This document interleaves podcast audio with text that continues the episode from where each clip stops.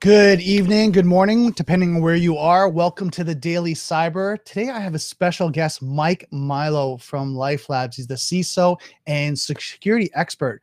I'm going to read a little bit of his bio here. He's got a long bio, which is awesome here. Uh, Mike, Milo's, uh, Mike Milo is an award-winning, experienced cybersecurity leader and technology advisor who is the current CISO at LifeLabs Medical Laboratory Services.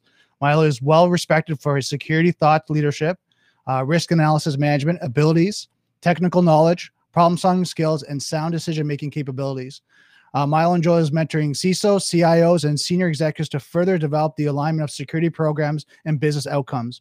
Milo is a part of the Toronto Evanta uh, CISO governing body and contributes in a leadership capacity of quarterly gathering, including uh, talking panels and uh, individual presenters. Milo presents uh, talks and presentations at other various security industry meetups, uh, and conferences such as C3X, Sheridan College Information Security Forum, TASK, various CISO advisory boards, uh, Secure CISO, Secure uh, Sector, Black Hat, uh, RSA, or R- RSAC. Milo uh, was recently published in Toggle Magazine, Fall Edition 2022, recognizing the leadership and capabilities in the cybersecurity industry. Milo was also awarded CISO of the Year in 2022 by Cyber Exchange. So you can see a lot of wealth of knowledge and expertise here. So, guys, get ready, get all your questions ready. Uh, we're gonna have a lot of great uh, conversation about cybersecurity, what's going on with the industry. So, grab a coffee and grab a tea, and let's hack at it.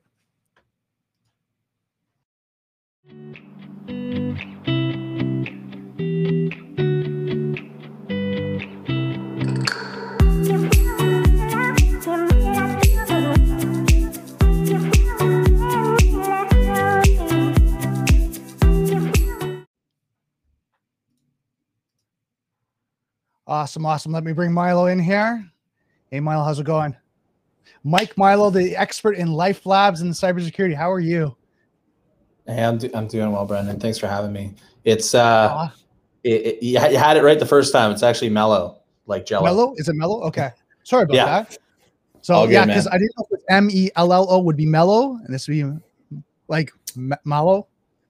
It's all good. It's it's been a lifelong challenge. Uh, people yeah, trying to spell my name, say my name. It's all good. Awesome. So how have you been through the pandemic? Uh, doing pretty good. Um, you know, it's uh, had some downs. You know, it's uh, wife and I actually had our first child at the beginning of the pandemic, so that's been fantastic. She's been kind of the saving grace for mental sanity through all of this. Um, you know, uh, life's good, work's good. It's you know, working in healthcare industry during the pandemic has uh, had its challenges for sure. Uh, you know, I think that there's, um, you know, I think every industry has really had their their fair share of challenges through this this pandemic, and you know, but I think that we're starting to see some light at the end of the tunnel, and you know, things are moving in the right direction. Now, everything that you're seeing on your side, because I mean, you're in the health industry, you're seeing kind of the vaccine protocols and things are going on along that line. You're seeing kind of the testing. How is it affecting cybersecurity?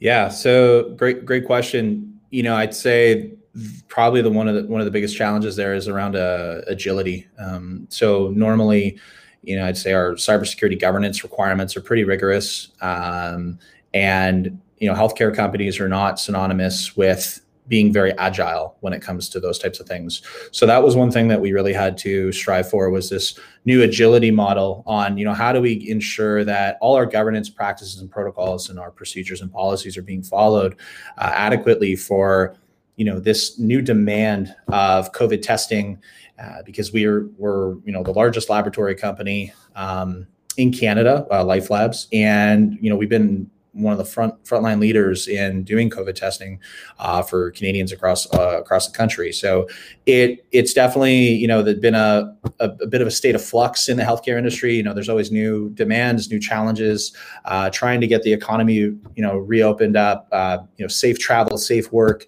So it's definitely put a strain on I'd say most organizations, but in cybersecurity specifically, I'd say the big focus is, you know, how do you stay agile enough to ensure that, you know, anytime we're releasing new product development or uh, new commercial opportunities that, you know, we're we're ensuring that the right risks are being addressed, uh, especially as it relates to you know the supply chain itself. Uh, that's been you mm-hmm. know a big hot topic over the past you know six months, ever since the SolarWinds breach, and you know it's it's it's never been easy uh, at any given time, but definitely in the in the days of COVID, it's it's been challenging that way. Now, as an expert, like in the field for so long, what's your recommendation when you look at like the supply chain, how to protect that? Yeah, you know, I I'd say it's it's interesting, right? Like, so there's there's not really, you know, a really uh, like a standard framework. You know, you have the one out of NIST. Uh, you know, I think there's some really good recommendations and, and best practices in, in that space. You know, I think you know everybody has their own certain approach. You know, our our our, our definite approach is you know you, you know what what supply chain uh, providers are part of your core critical infrastructure, right? Like you, you have mm-hmm. potentially hundreds, if not thousands, of vendors in your supply chain. Uh, you know, one of one of the key focuses for us is you know which which one of those has actual access to our infrastructure for support requirements or anything along those lines, uh, and then also you know which ones. Um, you know, how do we look at security protocols uh, as they relate to the technologies that we leverage from these mm-hmm. various vendors. Uh, you know, there's also other different types of supply chain risk uh, as it relates to you know, PPE, right? When we saw the PPE shortages, uh, early days of COVID, you know, that was a, a, an extreme struggle. I think, you know, there was a larger calling for government and uh, organizations to really look at, you know, what what can be outsourced what has to still be insourced you know in country and, and really how do you continue to operate you know during times of crisis. So i, I think it really kind of opened the playbooks for crisis management and just that and you know business continuity protocols. Uh, I, i'd say for us you know one of the biggest things around it is we've we've implemented a very robust and mature third party risk management program uh, partnered uh, you know with a service provider to do that uh, because it's just it, it is a lot of work. It is a lot of governance in order to do that. Uh, you know i think there's a lot of great technology out there that provides you know these risk scoring metrics but i think it's it's a little bit more than just a technology situation right? You need to understand the how the vendor themselves actually fits into your portfolio. Mm-hmm. what are the criteria that you're trying to solve for? And uh, again really you have to prioritize it right? It's can't boil the ocean. It's it's too big of a problem to you know address it overnight. So it's really you know where are your biggest risks risks and gaps. Now you implementing, and I know this is a you know a hot term that everyone's using is zero trust now. Like you don't trust anyone. You don't trust your vendors. You don't trust your suppliers. You don't trust your mom. Like don't trust anyone, no matter who they are. Just don't trust them. Is that something that you guys are working with right now because of you know the supply chain and everything that's going on? Yeah, you know, I'd say that there's been this uh, common adage always said, you know, uh, trust but verify, and it's really transitioning to don't trust and verify. Uh, you know, I, I, think that you know the level of implicit trust that companies give to organizations. Uh, you know, don't want to say any big names, but you know, big companies generally, SaaS vendors or anything like this. You know, they're generally trusted because well, they're they're too big uh, to be a problem, right? They're too big. They have so much money invested in cybersecurity uh, and just what they do. Uh, but you know, the, again, you know, one of the common issues with the industry is that there's no such thing as as unhackable or unbreachable. Mm-hmm. Um, you know, so I think that that just needs to be you know level set across the entire industry. No, nobody's too big to be hacked or too small. It's it's a problem for everybody. Uh, you know, we're all in it together, but but really at the end of the day, if if you're addressing these challenges, um, you know you're you're going to be kind of left hanging out there, and and you know even you might not even know what's going on, right? That's the other challenge around breach identification is do you have the visibility to even determine whether or not you have been breached, right? We saw that with the SolarWinds issue, um, right? You know that that had been like uh, an ongoing event for some time, and it was you know later discovered, right? And that seems to be you know one of the key things that we're trying to combat in the industry is you know how do we get rid of this dwell time how do we ensure we have the appropriate level of visibility uh, to be able to monitor detect respond and, and remediate these these types of threats. Now with that being said like you hear kind of all the statistics like the you know hackers been in most environments before breach is actually recognized around six months right? Six months from now you you have this expertise you know breach response to that. Is that pretty accurate or is it longer or is it shorter? What do you think Yeah, so I think it, it really depends, right? And every breach is is very unique, and it also depends on what kind of technology you have in in place and the different types of process, how much investment's been in the organization. You know, with I think new technologies like EDR, uh, your endpoint detection response, a lot of the managed detection response capabilities that these you know companies are providing now moving away from your traditional SOC SIEM environment, I think you have a lot better chance at identifying these uh, more sophisticated behavioral type attacks that wouldn't necessarily have been caught um, with the traditional SIEM model. So I'd say that absolutely, there's still going to be a lot of people. In, eh, you know, seeing significant amount of dwell time, uh, just because they just don't have the technology to see it. Right, it, it is expensive. It does take quite a considerable amount of investment. I think you know they were forecasting uh, in, in incredible amounts of money uh, billions being spent in cybersecurity year over year uh, globally, and and it's not slowing down, right? So it's um, it's definitely a problem, but I think a lot of companies are starting to catch up with it and and really start you know implementing the right technology and tools that will give you that visibility to address that dwell time. All right, perfect. Now, just let you guys know, everyone that's watching, if you guys have any questions, please be ask your questions now. Make sure that you know you get all your cybersecurity questions from breaking into the industry to technology, whatever that may be. Mike's here to answer all your questions. So, Mike, what should we be looking at in this year in 2021 because of the pandemic? What should we be focusing on?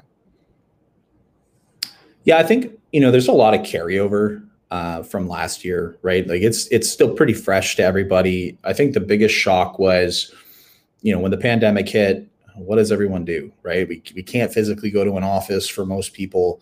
Uh, i think there was this balance of organizations just trying to get their feet solidified in this new operating model. And so remote access has been a challenge for a long time and, and a lot of companies have been trying to move towards more cloud focused uh, work workloads. And you know traditional vpn infrastructure just just really isn't providing what we need these days because you know backhauling all your traffic into your core uh, and then piping that back out the internet you know it's it's a lot of lag time. And it's and it's hard on our our telco infrastructure too right? The tel- telecommunications industry wasn't ready for this type of you know bandwidth ramp up where everybody's working from home. Uh, it's really changed that paradigm. So i think that there's there's definitely a you know, and you referenced it earlier around this zero trust access model, right? You know, traditional VPN infrastructure allowed you to uh, gain access to the entire network or you know a segment of that network, whereas you know this zero trust remote access model,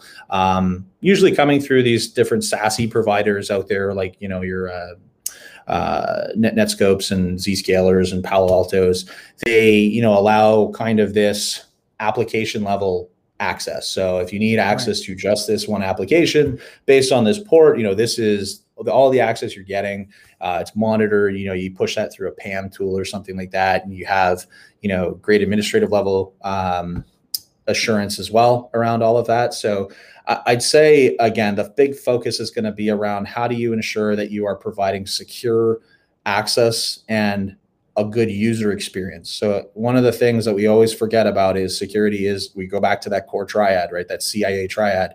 Availability is so critical.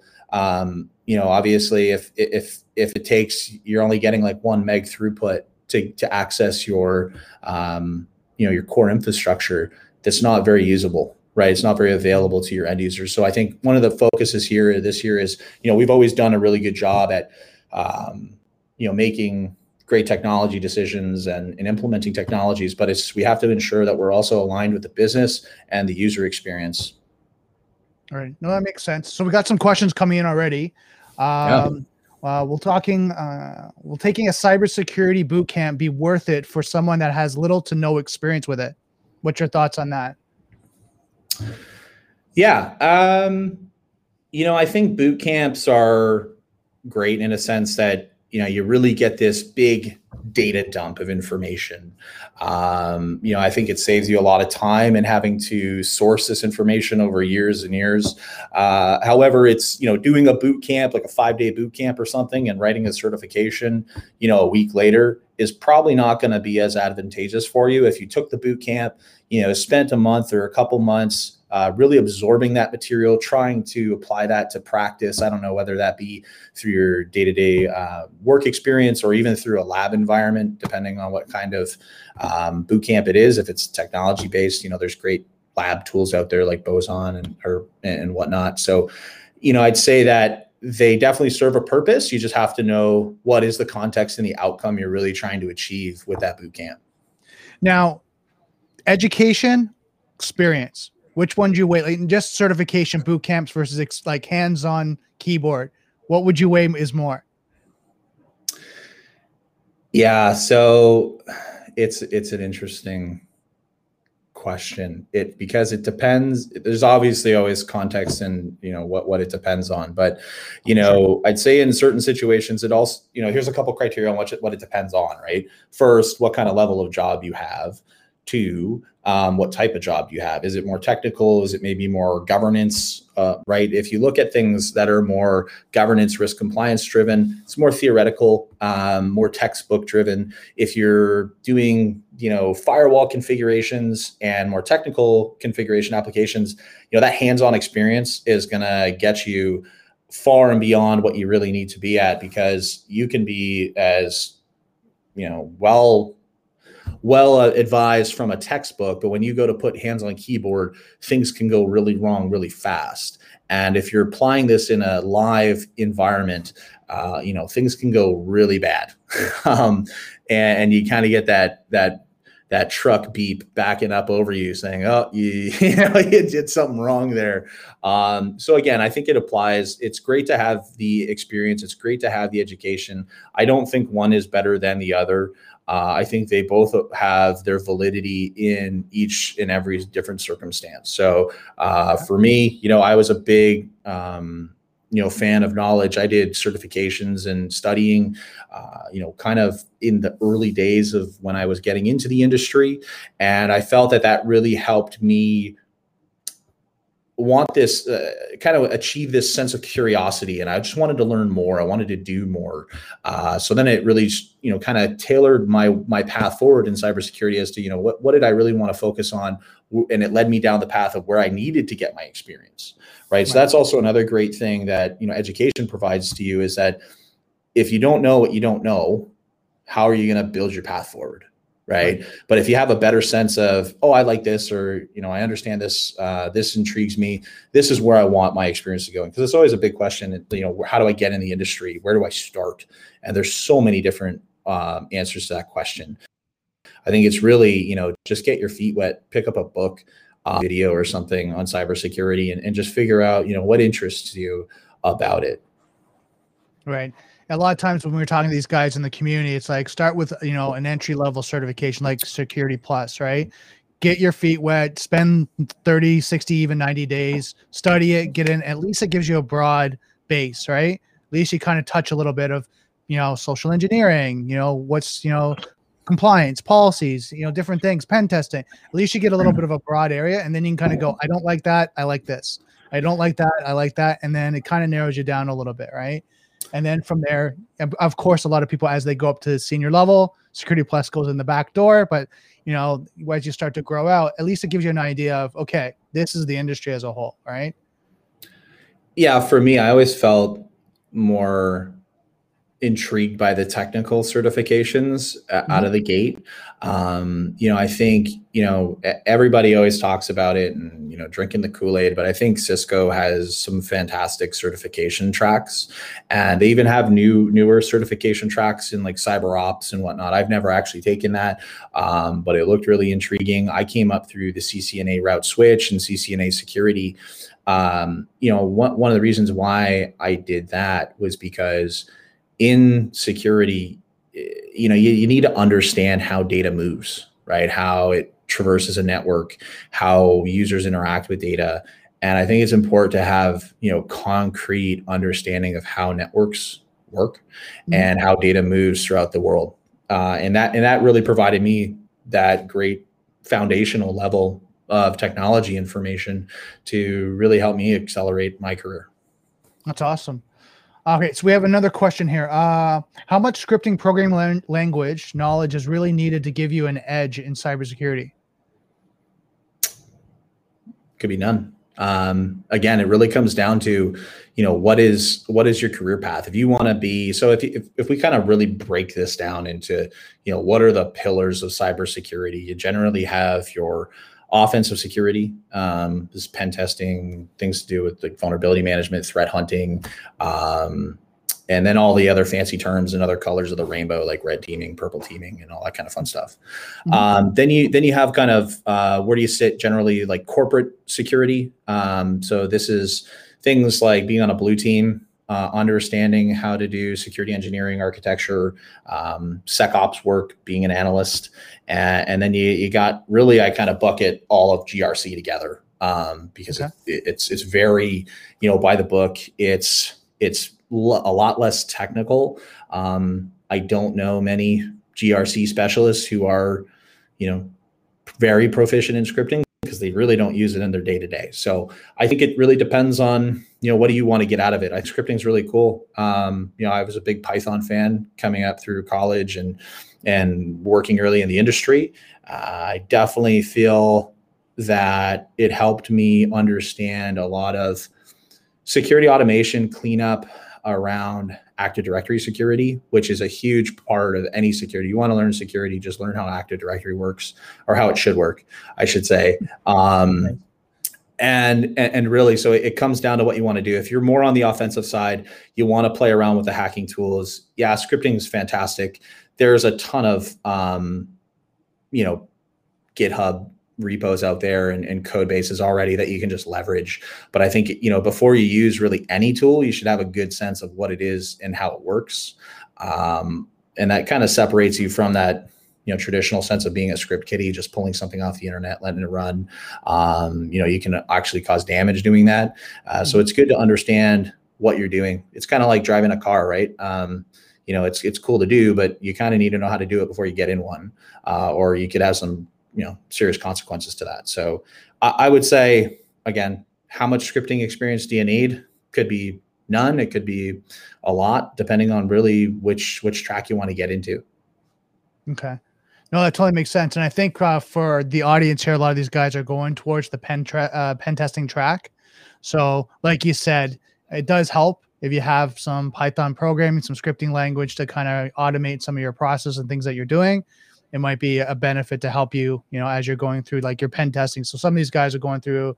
I know the INE has a program for pen testing, so they're going that direction. So just to right. kind of add on to that. Yeah, I'd, I'd, say you know with that kind of context, um, yeah, scripting is great. Python's pretty synonymous out there.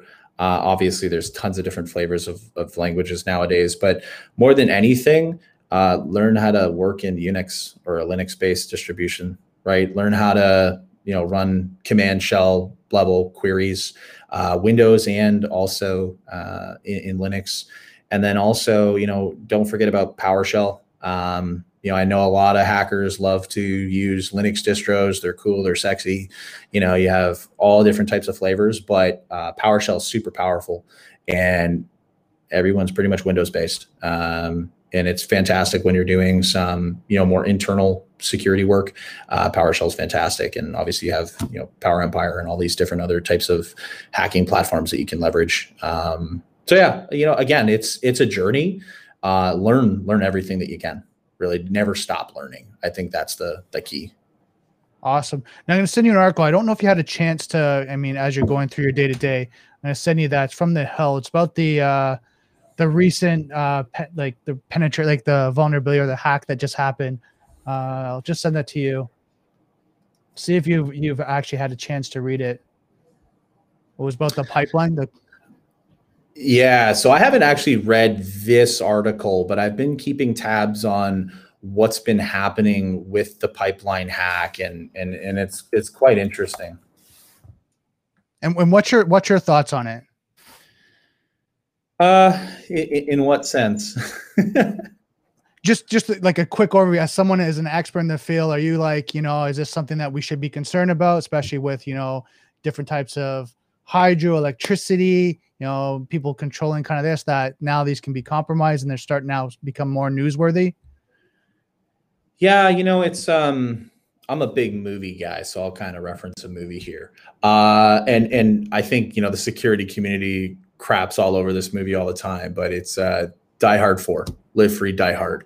Uh, okay, there's yeah. there's something about this movie. I, I, always just enjoyed it because it was just uh, it was different. It was the first you know Die Hard that really focused on cybersecurity. I thought it was yeah, it was cool. You know, um, again, try not to take these types of movies too seriously because they're you know not true to its core and, and all that kind of stuff. But um, you know, I'd say that you know they they reference fire sales and and, and attacking core you know utility infrastructure. This is this is huge right? This is this is critical infrastructure for our entire economy, um, how we you know live, and and I think it's something that you know maybe so extrapolated from our day to day interaction that we take it for granted. Right? right? So the moment that something like this happens, and you know, it's you, you see the ripple effect and what what kind of chaos and panic this can cause.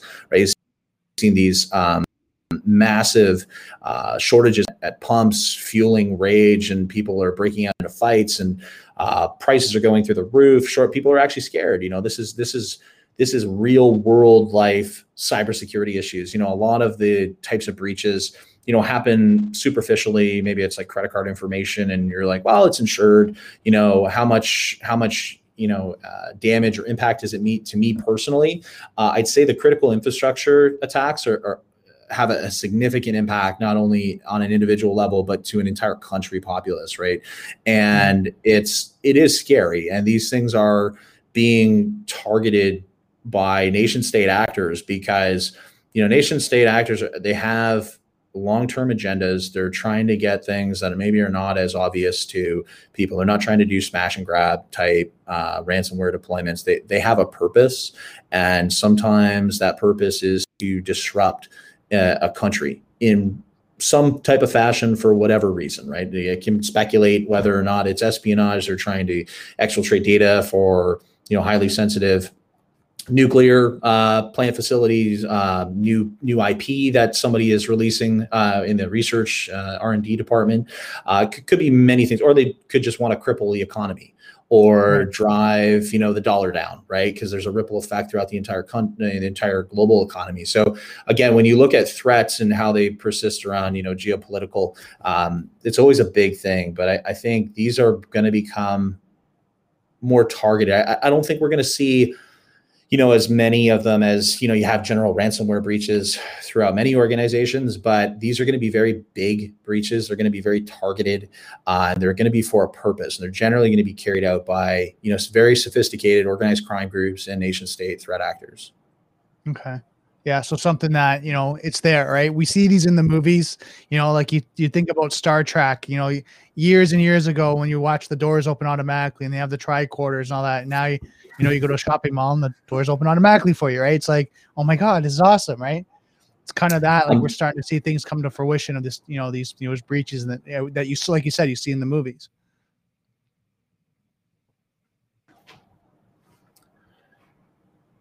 Yeah, I'm, I'm still waiting for teleportation though. Uh, I'm really excited okay. for that one. Um, but you know, I, I, I do want to make one other reference to the pipeline incident. So we we mm-hmm. know that it was, um, you know, there, there's a ransom paid.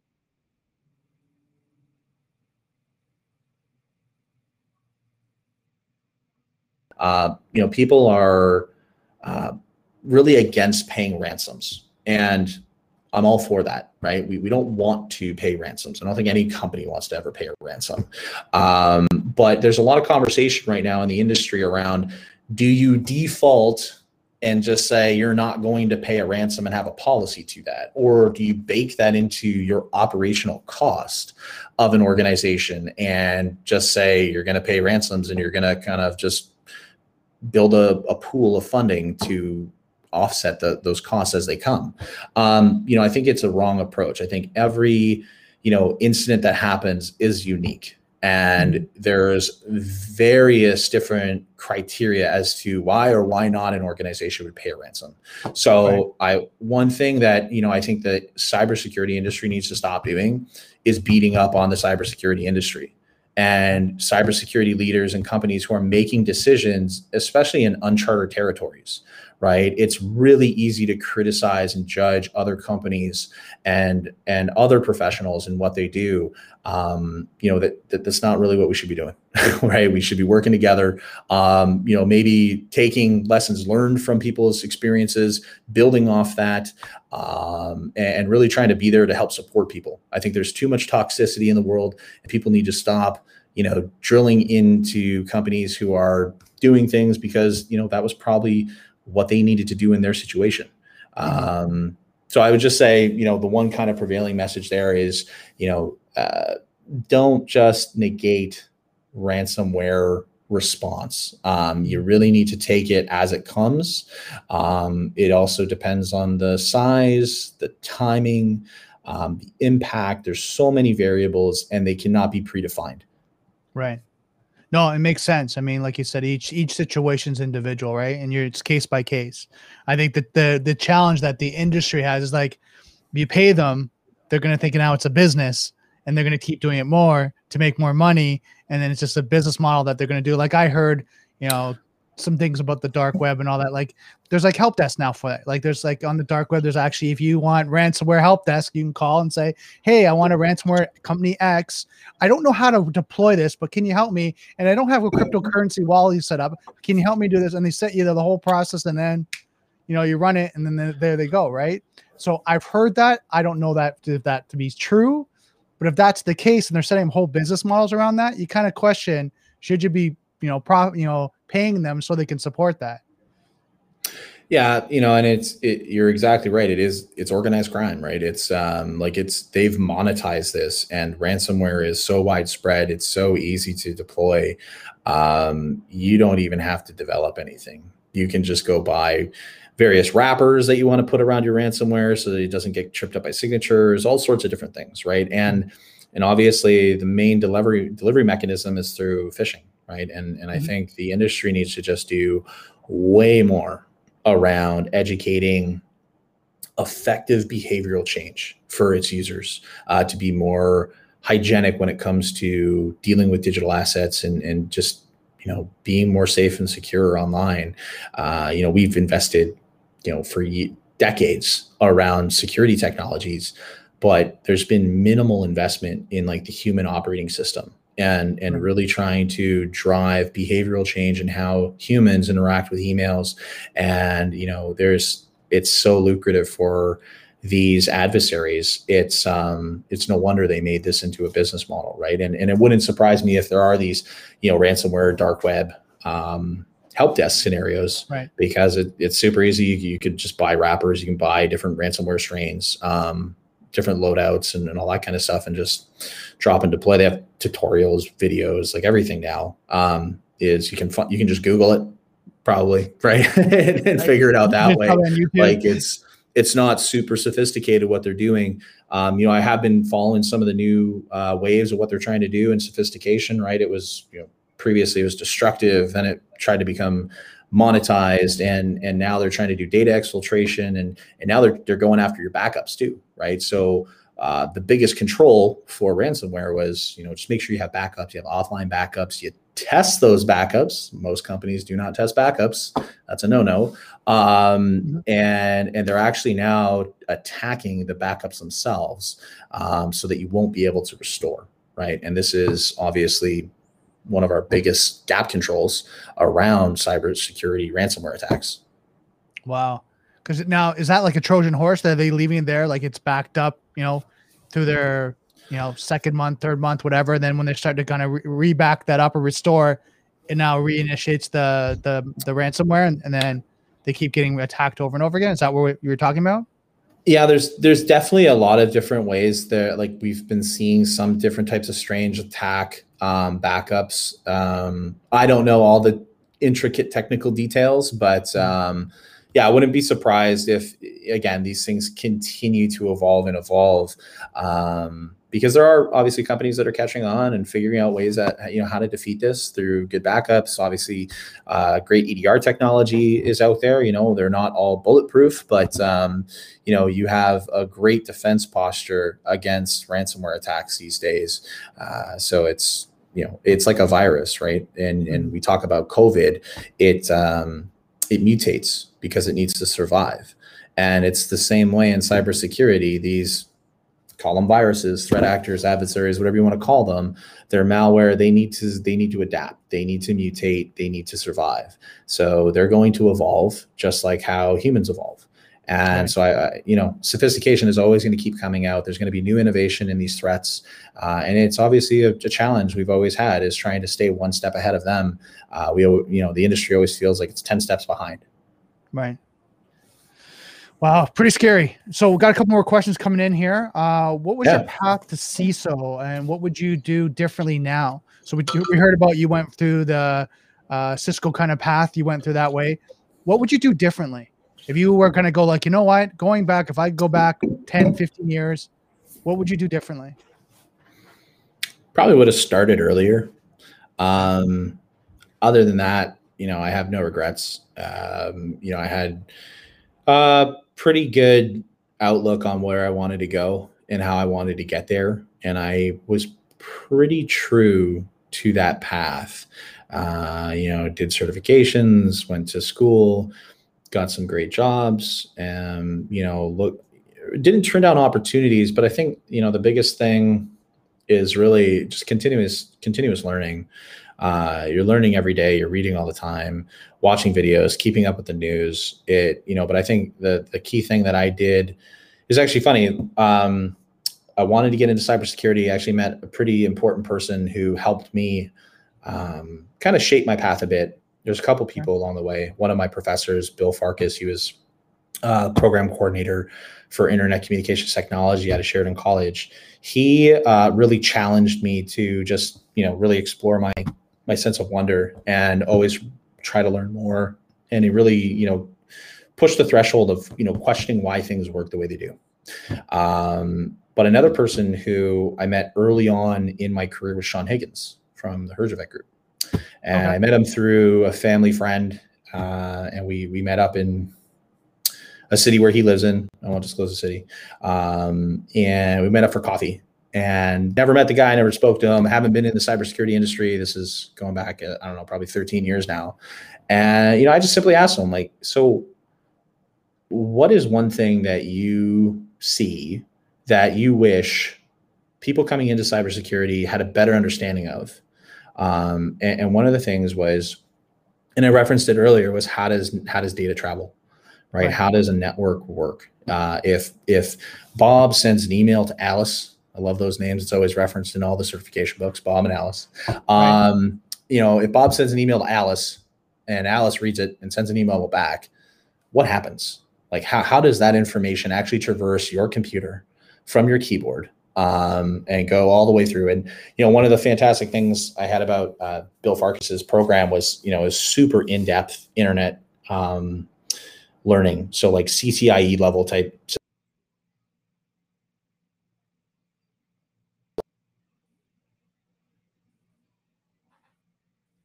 you know, for anybody listening, the key thing though is to set out your target goals. What do you want to achieve, and when do you want to achieve it? The only other thing I probably recommend is, uh, you know, start listening to some podcasts. Um, high performance people, they're fantastic to listen to. Uh, they also do really crazy things like wake up at five in the morning and have like cold therapy showers. Um, I, I don't know if that's quite for me, but you know, it, it, it's really interesting look at like some of the most successful people in the world you know look at their habits um, look at what they do uh, one of the, one of the other key things that i did was you know i looked at job descriptions of a role i wanted to have in the next you know five years and then i looked at okay well they need all this and i only have these how do i fill the gap and then that was kind of like my career path development and so i guess i just you know i had a good plan and uh, saw it through. Wow, that's awesome. Uh, what are your thoughts on enforcing MTLS? Uh, well, I, you know, I think obviously encryption is is is huge. Um, wow, really putting me back into like my uh, into my technical days. um, you know, so again, you know, being an extension of, of, TLS, I think everyone just needs to get to TLS first. uh, you know, there there is this uh, gap.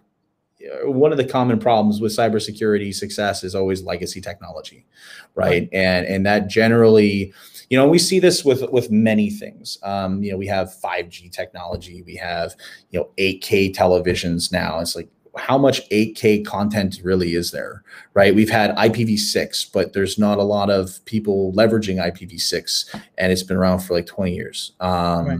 So, you know, I'd say that you know, you know, mutual TLS, like this mutual authentication, it's it's it's good. It, it, I think it eventually needs to get there, but um, I think companies still need to focus on just some of the other basics right? Kind of um, baseline, right? Yeah. It, again, like there's, and we've seen this a lot with um, moving to Office 365. So um, legacy technology uses, um, you know, it doesn't uh, authenticate with TLS for SMTP relays, right? So you know, you still have to have on-prem Exchange or you know SMTP services that that allow for legacy connections, right? So again, it's there's a lot of legacy tech out there. Uh, I think MTLS is fantastic. I think you know all these new technology advancements are fantastic, but I, I don't think it's going to be a very realized uh, thing very very soon in the industry. Maybe in the next ten years, it's something that it's going to start picking up a lot more traction. Uh, but I definitely do think it it is needed. Um, I just don't think we're really there yet. Okay, perfect. Uh, work from home creates another point of failure. Uh, what have you done to combat that? Um, is that a question that came in from the audience? I have yeah, kind of yes, it is. kind of kind of curious as to the uh, context to it, like a point of failure and in which regard. Right? I'm is wondering that... if they're thinking because what happens is a lot of the infrastructures have like com- corporations have all their their endpoint, their monitoring all internal, right? And now they're at home on their own internet, on their own modem, you know, and then now they're going through VPN, have Bob, John, Alice, Fred, all on the network, right? Some of them playing video games, some going to sites maybe they shouldn't be, right?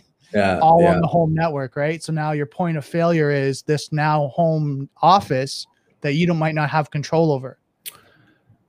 Yeah, so it's scary, right? When you're when you're in charge of a security program and there's a paradigm shift in how you operate, it's a very sudden reality slap in the face of, oh wow, we need to figure this out like a year ago.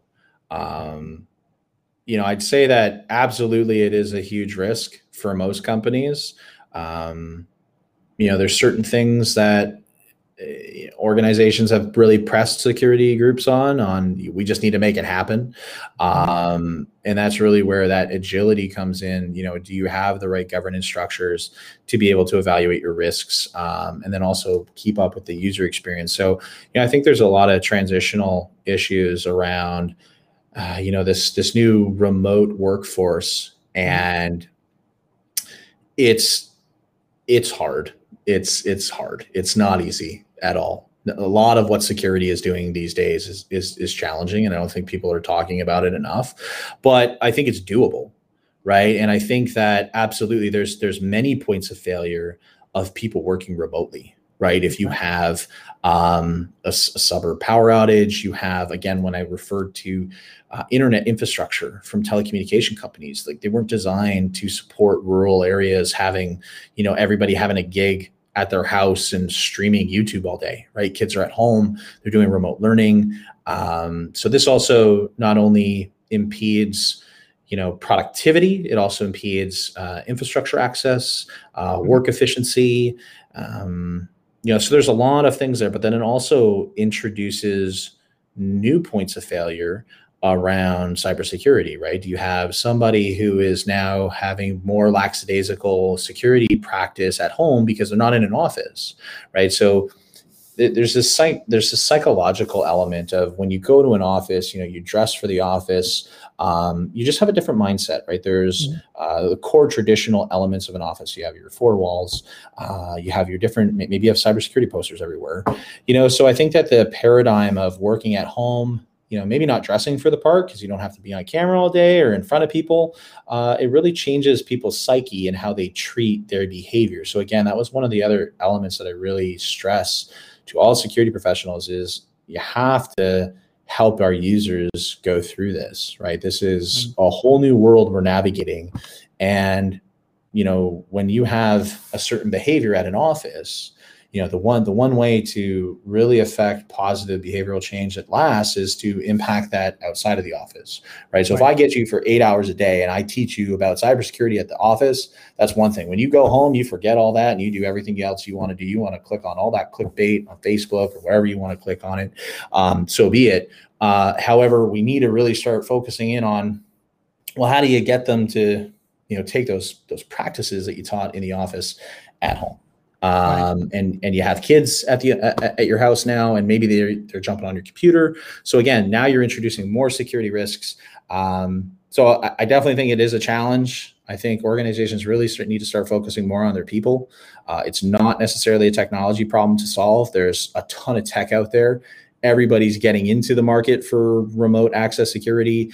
Um, seen a lot of security acquisitions last year, this year, some big ones, you know, of people really focusing in on these portfolio gaps that they did not have around this remote access capability uh, for security. So it's um, it's not easy, but it's it is doable. And I think that if people start focusing more on their people and securing their people, they're going to have a better uh, chance for success.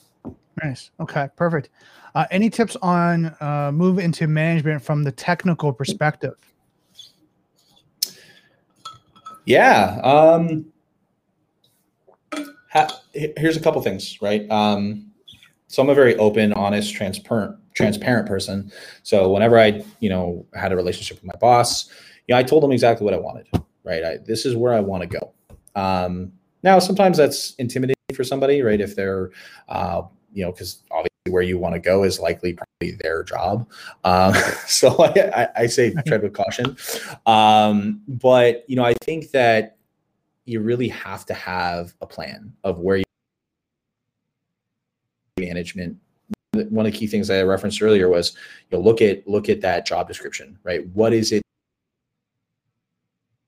Um, and, and don't just look at the experience because obviously years of experience you know can only be achieved through years of experience. Um, you know i'd say look at companies that give you the opportunity um, to do so. So smaller companies don't have a lot of vertical movement. So if you're looking for more accelerated growth probably not there.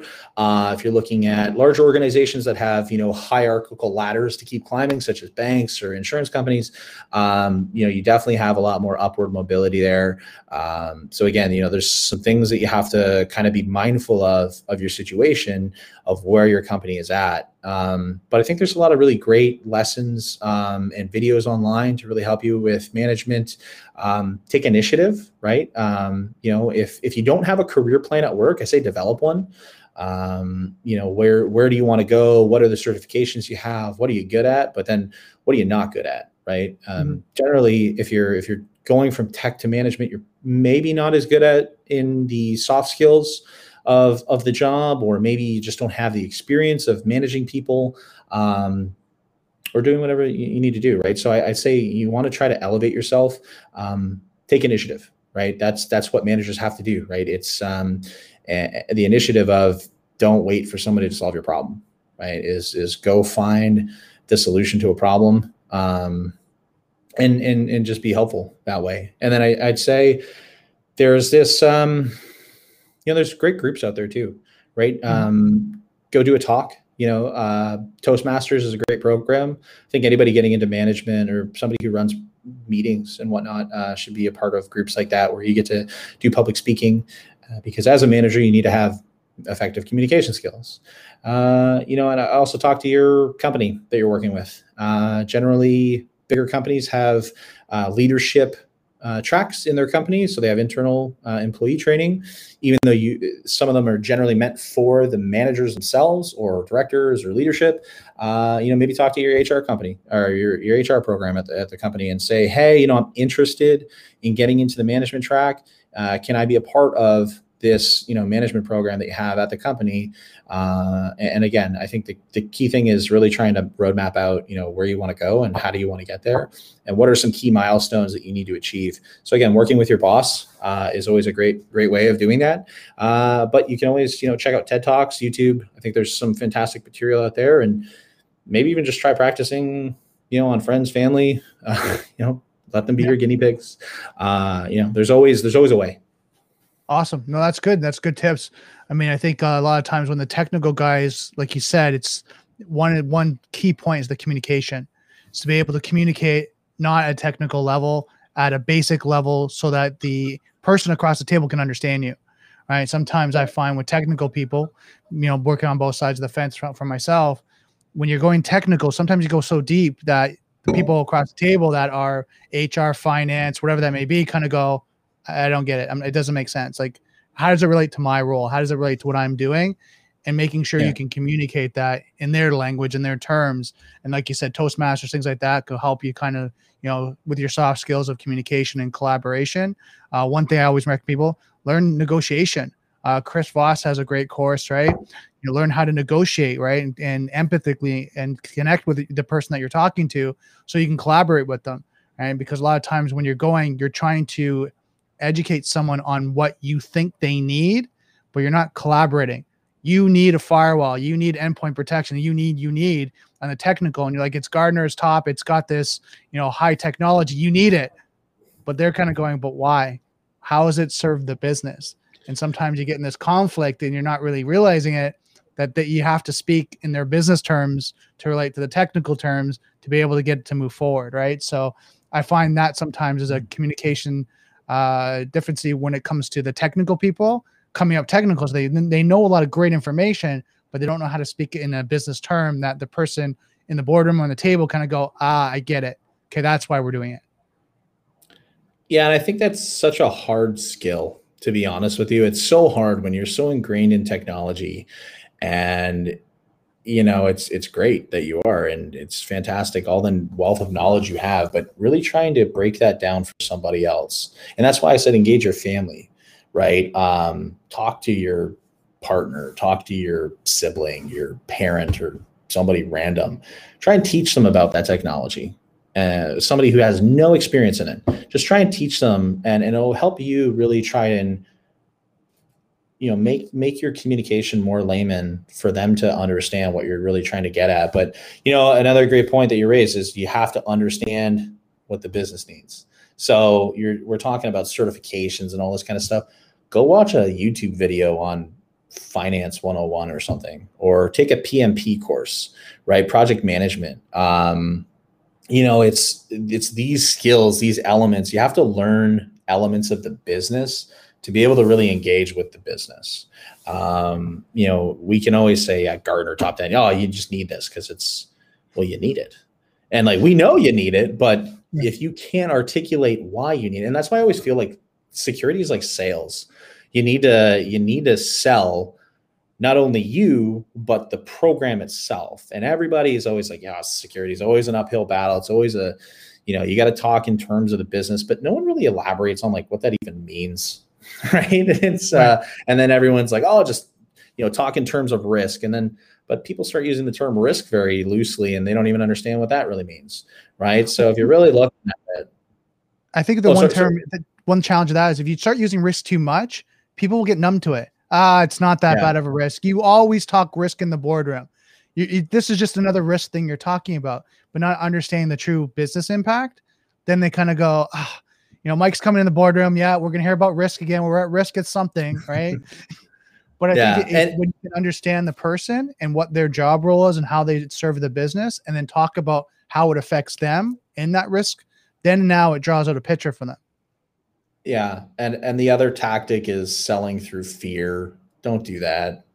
No yeah. one likes that. Oh, we're gonna get breached. It's gonna be millions of dollars. And you know, if you really look at it, like how do you quantify risk or elevate risk to a level through you know enterprise risk management function? You really got to categorize it, right? We categorize it into like eight different fact factions because each individual risk of each project, you know, you're gonna have thousands of risks, right? But uh, how do you really elevate that um, into something that's more quantifiable or tangible? And, and, and again, really, it comes down to stop selling fear, people. like you know, pushing fear. Uh, it's not the way to go about it. Start pushing enablement right how do you get the business to succeed right uh, a great a great way to look at that is um, you know what's becoming more and more mainstream and, and this is something that I was I, I, called out probably five years ago now is that by around 2020 security programs are going to be a mainstream requirement for business to do business uh, to win contracts people are now going to start including cybersecurity programs where you're at um, you know your soc 2 reports or whatever the case it is uh, in the procurement process mm-hmm. and businesses decisions are going to be made based on are you an adequate vendor to protect my data or our customers data? Um, so if you can you know articulate the way in which the cybersecurity investment is not a sunk cost as many people view it as it's it's not just an insurance policy. It's not just a defensive mechanism. It, allows you and enables you to potentially win more business. Mm-hmm. Yeah, totally, totally makes sense. I know uh, the previous company I worked for, uh, we were just talking to a, a, client, and they were looking at doing SOC two Type two, and it was an influence by a client they just signed on, right? And the client they just signed on was saying, "Okay, we would like you to be the standard, right?" And again, like you're saying, for business relationships, a lot of these times they their mandate now is to do that so they can work with their partners or clients right? Especially when smaller to larger organizations, I see that a lot. Absolutely. Right. Um, okay, we got one last question. I work with a lot of small and medium-sized businesses. At what size do you think an organization would need a dedicated security staff or team? Interesting question. Um, it definitely so again, so many variables. Uh, I wish there was more silver bullets. Uh, um, just, but but here's here's actually the thing, right? Security programs. There's no two uh, no two alike security programs. Every mm-hmm. security program is is unique because every company is is pretty unique. Um, they all have different purposes. There's different people in leadership, so there's different risk tolerance.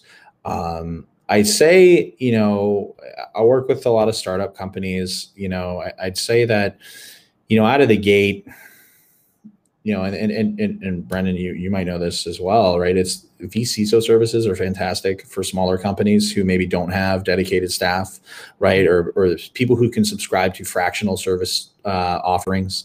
Um, you know, I'd say it depends on your your industry vertical as well. Uh, how sensitive is the information you manage? Um, is another big player into that. I don't think there's really a right answer or a certain critical threshold. I think if if you're in a company and you're working there and you think that you need a security person, it's probably time that there likely needs to be a security person. I, I know that right. most companies, you know, uh, smaller companies that are coming up through, it's, it, it, it's somebody who works in networking on the on the service desk, or wearing many hats. The many hat person. I was a many hat person. I wore many hats. I know you know general IT infrastructure, uh, server management, help desk, networking. Uh, but I, th- I, feel like that all helped me be a better security professional because I understood mm-hmm. all the elements that I needed to ultimately secure. So I don't think there's a silver bullet here on the answer, but I think that you know for small businesses security really is not going to be top of mind for them right they're probably not even looking at compliance unless it's really a pci compliant element and then really you're you're just outsourcing that through like a Moneris or some type of you know POS uh, company. Um, so again, small businesses, yeah, there's probably not a big market for you know a, a large bench of full time security employees. Uh, you might have one if you're lucky, depending on industry. Medium sized business, you know, yeah, you start getting up into there. Um, you know, I think that again, as over the next 10 years, security programs are going to have a bit of a different light in organizations.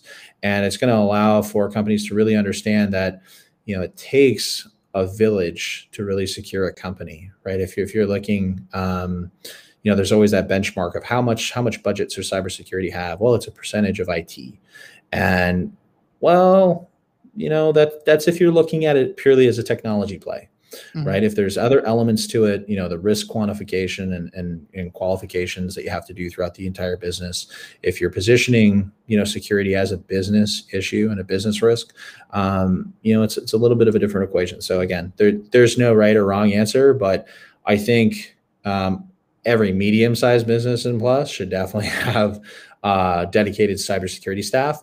But definitely, some of these smaller businesses can leverage, you know, VC vCISO fractional type services. Um, there's a ton of great vendor providers out there who can help. Uh, at a minimum, they should definitely be, ha- you know, leveraging managed services for visibility of some kind, whether that be on an EDR or SIEM/SOC platform, and and you have somebody maybe who is aware of how to really address that um, at the small business level. They might not be a dedicated security professional, but maybe they're in the network team or something along those lines. Mm-hmm. It really comes down to risk and impact, right? And the cost of it all. So for it's sure. different for every company. And one thing I'd add to that is that if you have the guy that has many hats, you know, as an organization, if you're a manager and you manage that person, get them some training in cybersecurity right? Don't let it just kind of like they figured it out, they YouTubed it, and they kind of they're trying to put it together. Get them some co- training on governance, get them some training on security policies and procedures, and you know business impact analysis, disaster recovery, so that you have some formal processes in place. It's just not makeshift bandage kind of thing. Because if they're doing everything, at least they kind of look at it that way as well. So they kind of look at all the governance and the policy for the company, as well as the technical controls, which are probably they're well versed on so they can match them up and cover the business security both on the administrative controls as well as the technical controls right? Uh, and i find that a lot of times when you get the technical guys really good at learning about firewalls learning about endpoint and antivirus and malware and kind of doing that but then what's the acceptable use policy right? That combines that. What's the disaster recovery that you know marries that? You know what's the business impact analysis? And they go i don't know. I don't have one. You kind of go okay well maybe that's stuff you should start working on. So if you have that guy that wears many hats, try to get them some of that training, right? Because then they'll they'll give more value to the business. Fully, fully agree with that. Right. And I, I, just find like when we're talking to people, you got a lot of these great technical guys, and you're like, you're hearing them, they're going, Yeah, I've secured the network, I've got the firewall, I've got everything set up. And you're like, Great. What's your policies around that? Huh? what te- what administrative controls? Uh, I set it up. I got the firewall rules and I got everything set up. Okay, but do you have any acceptable use policies? What they cannot do? No, no. I guess they have an employment agreement. And they're like, okay, you got to know that as well. If you're going to be the security guy, the guy for the organization, you kind of have to look and review that. So go and ask, go and, and if there's not, then you, you know start to implement that. That's part of your role, and then you do that. and You provide more value to the organization. So I think that's one one of the important things. Now, Mike, we come up on the out on the hour. Anything you want to add? Any any kind of tidbits advice you want to give people that are watching?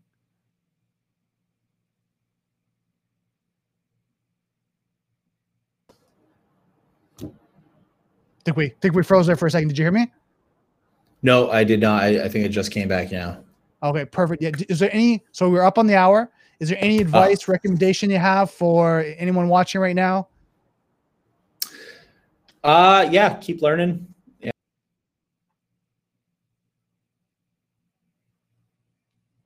And you're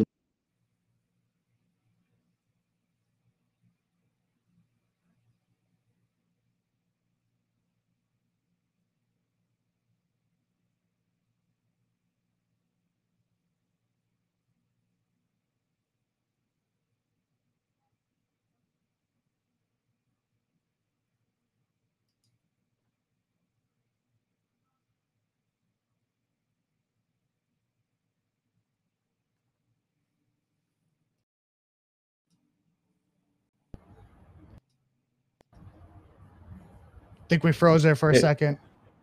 Yeah, sorry. I seem to be having some weird uh, connection issues. Yeah. Yeah, I'd say I'd say just, you know, any recommendation don't just focus on cybersecurity. Learn about other things, right? Learn about leadership, learn about, you know, sales, learn about negotiation. There's so many other key skills that you can learn that will really help advance your cybersecurity career. Now I'm gonna I'm gonna put a caveat there because I came from a sales position, no longer with that company. Learn how to properly sell. Right. One of the hard things that sales guys have is the harassment. Now, Mike, I'm to ask you as, as a previous sales guy, right? I'm to put this out there. Sales guys are trained to harass, to call, to pressure. You know, when do we get in a meeting, when can I do that? As someone that's a CISO like yourself, how's that come across? It's irritating. Um, you know, I know everybody's got a job to do, but like my LinkedIn and anybody watching who's a salesperson trying to hit me up on LinkedIn, I I have like over a thousand unread messages. Like I just get bombarded. And like there's probably people in there who actually want to talk to me and I want to talk to them. Um, but I, I get vendor product pitches all day long. And you know, as somebody who, you know, I'm a technologist at heart, I love tech. I love going to RSA conference because they have this like cool innovation sandbox where all these new up and coming startup companies are there. I love exploring the expo hall, uh, you know, running through all the different technologies, taking demos and stuff like that. Um, I don't need someone messaging me, uh, telling me about their awesome product is likely not going to get my business because I already either know about your technology product, I already have a technology strategy with my team. Um, like the the odds of of getting a win on a cold email or call probably slim but i get it. it you know companies are just that's their that's their strategy i see some pretty innovative things too but yeah the harassment stuff um you know it's it's like the pestering and then like are you there like oh you should just respond to me so i get i get hundreds of emails a day i don't have time to respond to every single email. Um you know there's other priority things. So people messaging me and emailing me takes away from my ability to deliver my day-to-day priorities um, is a distraction. So you know i'd say you know sell right because it and it's hard too right? It's it's really hard. And sometimes the best way to sell is through a connection right, right. and and i love vendors who reach out to uh, well-established relationship connections that I have with other vendors and say, "Hey, would you be willing to make an introduction?" And then I get a, a ping from that vendor saying, "Hey, you know, so and so from this company, they'd like to talk to you about their product." And uh, you know, yeah, uh, you know, somebody's you know respectable about the approach yeah sometimes i'll take the i'll take the meeting you know i'll check it out um, or I'll, i like to see what's going on in the industry um, but i'm pretty open and upfront as to like what my intentions are uh, mm-hmm. because there's nothing worse than leading on a salesperson either because then they're never going to go away. Um, but yeah. And that's the training. The training is to yeah. hunt you down until you either say one yes i'll take the meeting or two screw off. Like that's the sales training and, and it's so me like that's why I didn't I don't do well in sales. And I'll be honest, I'll throw that right out there. I don't do well in sales because I want to build a relationship and rapport with someone and I hate harassing someone. Because to me, why do that? You're just annoying someone, right? And that's a pet peeve for my, for me.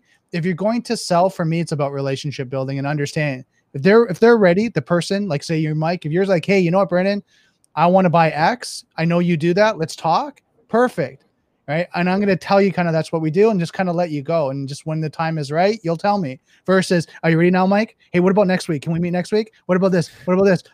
And then you're just like, okay, stop yeah. calling me. yeah, and there's there's definitely some some companies in the industry that that's that's their they're very bullish in their sales tactics, and it doesn't work well for me. And, and I'm I too am a big relationship uh, fan, you know, because I I can buy technology from anywhere. I can buy services from everywhere, but I'd rather work with somebody who I feel I can trust and somebody who I feel has my best interest at heart for our company.